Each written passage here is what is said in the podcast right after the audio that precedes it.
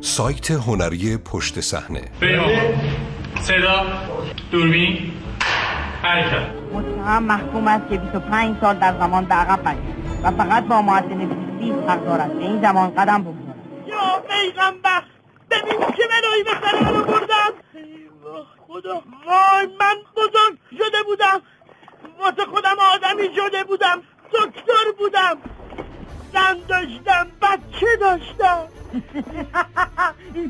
میگه میگه زن داشتم چرا رویای سفر در زمان محقق نشد؟ علم به شدت تحت تاثیر داستانهای خیالی است.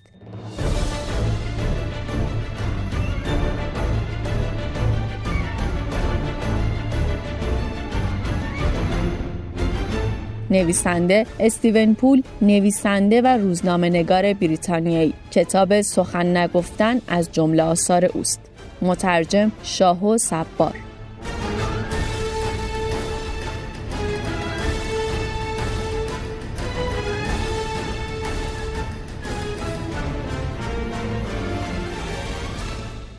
همه ما زمانی که به گذشته یا آینده فکر می کنیم به صورت ذهنی به سفر در زمان می پردازیم. خود من هر شب چشمم را می بندم و در آن به فردا سفر می کنم.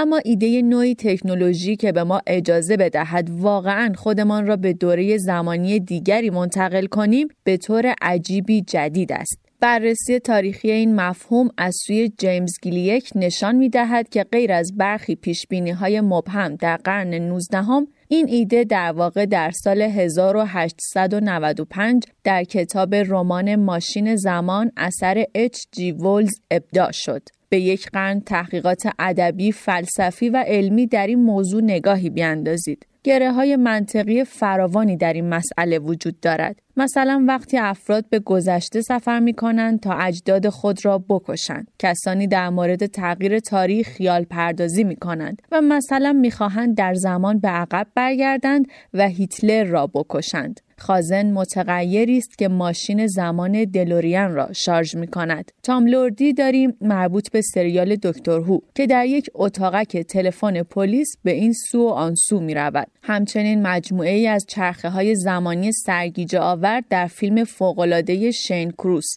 با بودجه محدود به نام آغازگر وجود دارند. مورد آخر در کتاب عنوان نشده اما در موارد مختلف دیگری ذکر شده است که شامل نمونه استعاری تری از سفر در زمان می شود. مثلا یک فصل کنایه آمیز و فوقالعاده هست در مورد اشتیاق برای دفن کردن اشیاء فرهنگی درون کپسول های زمان به این امید که نسل آینده فکر نکنند که ما پاک احمق بوده ایم. کپسول زمانی که گیلیک در موردش می نویسد یک ماشین زمان تراژدی کمدی است. این دستگاه موتور ندارد. جایی هم نمی رود. می نشیند و منتظر می شود. این کتاب پر است از ایده ها و جزئیات غنی از داستان خورخه لویس بورخس به نام باغ مسیرهای منشعب تا تی اس الیوت شاعر و نویسنده آنتروپی و اراده آزاد در ابتدا سفر در زمان یک خیال پردازی بیزرر به نظر می رسید تا اینکه کورت گادل به آلبرت انیشتین نشان داد که معادلات نسبیتش نشان می دهد سفر در زمان احتمالا ممکن است هرچند که هنوز کسی دقیقا نمی‌داند چطور. ریاضیدانان و فیزیکدانان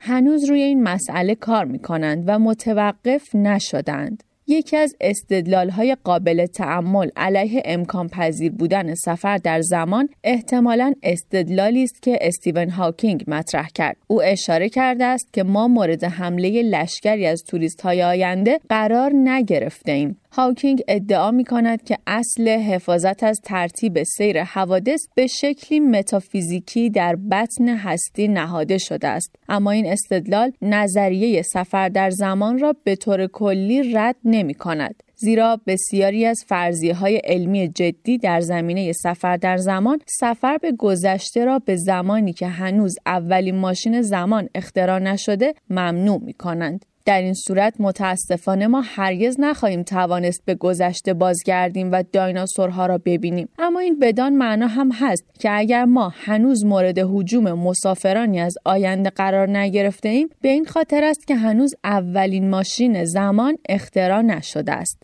اما جالب است که گیلیک زیاد به جزئیات کارهای علمی که در چند دهه گذشته در موضوع سفر زمان انجام شده نمی پردازد. زیرا معتقد است فیزیکدانانی که در زمینه سفر در زمان مطالعه می کنند بیش از حد داستانهای علمی تخیلی مطالعه کردند. گیریک با نگاهی از بالا به این فیزیکدانان می‌گوید که آنان به طور ناخواسته از طریق خواندن داستانهای علمی تخیلی شرطی شدند و وقت خودشان و بقیه را تلف می کنند. مثلا او مطلقا هیچ اشاره‌ای به جی ریچارد گات متخصص فیزیک نجوم که یکی از محققان پیشرو در این حوزه است نمی کند. که اگر علاقمند باشید می توانید کتاب عالی او را با عنوان سفر زمان در جهان انیشتین بخوانید.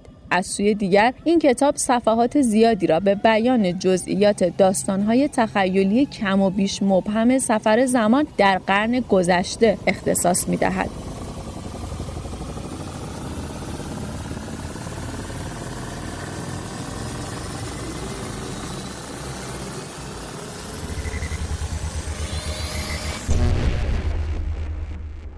این حال گیلیک چندان هم به آنچه خودش نوشته های فلسفی عبس در زمینه زمان مینامد خوشبین نیست.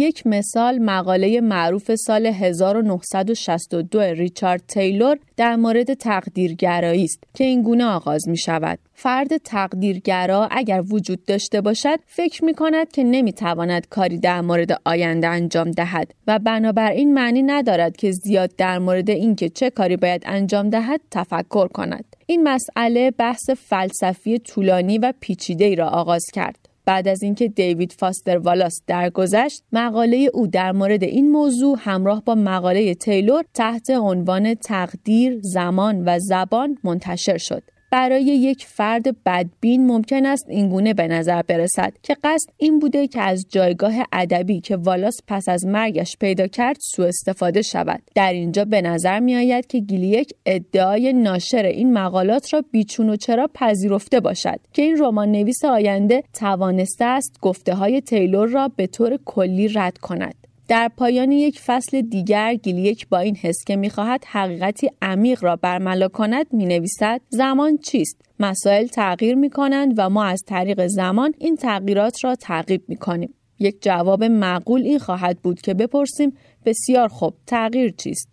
پس گیلیک کدام معضل فرهنگی را تشخیص می دهد؟ او بحث می کند که رویای مداوم سفر در زمان یک خیال پردازی فرهنگی برای رهایی یافتن از نگرانی های زمان حاضر و به طور خاص در جهت فرار از مرگ است. بیشک این دیدگاه درست است اما حتی در صورتی که سفر در زمان از دید نظری هم امکان پذیر باشد آن دیدگاه صحیح خواهد بود با این حال به نظر می آید که نویسنده آنقدر صبور نیست که دست کم احتمال درست بودن آن را منتفی نداند. این مسئله برای طرفداران کارهای درخشان قبلی گیلیک از قبیل نابغه زندگی نامه او در مورد ریچارد فاینمن و آشوب عجیب است. هرچه باشد این نویسنده همان کسی است که به نوعی مبدع سبک اثرگذار جدید علمی غیر تخیلی است که از بالا به پایین به مخاطبانش نمی نگرد. تاریخچه سفر زمان با همان ظرافت همیشگی اما با قدری بدخلقی نوشته شده است. گویا او ناراحت است که حالا که در این مسیر پا گذاشته مجبور است همانطور که این افراد باهوش را میپذیرد خیال پردازی های احمقانه آنها را هم قبول کند. خواننده بیشک کتاب را با این تناقض به پایان میرساند که چرا یک نویسنده تصمیم می‌گیرد در مورد موضوعی بنویسد که از نظر او نه تنها ناممکن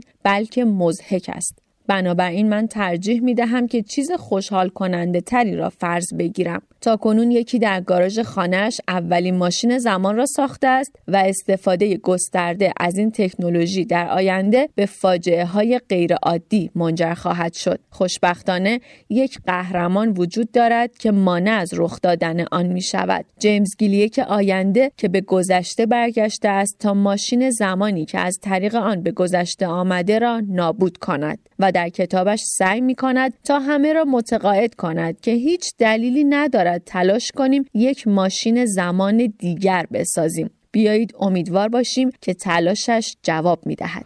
سایت هنری پشت صحنه behindthescene.ir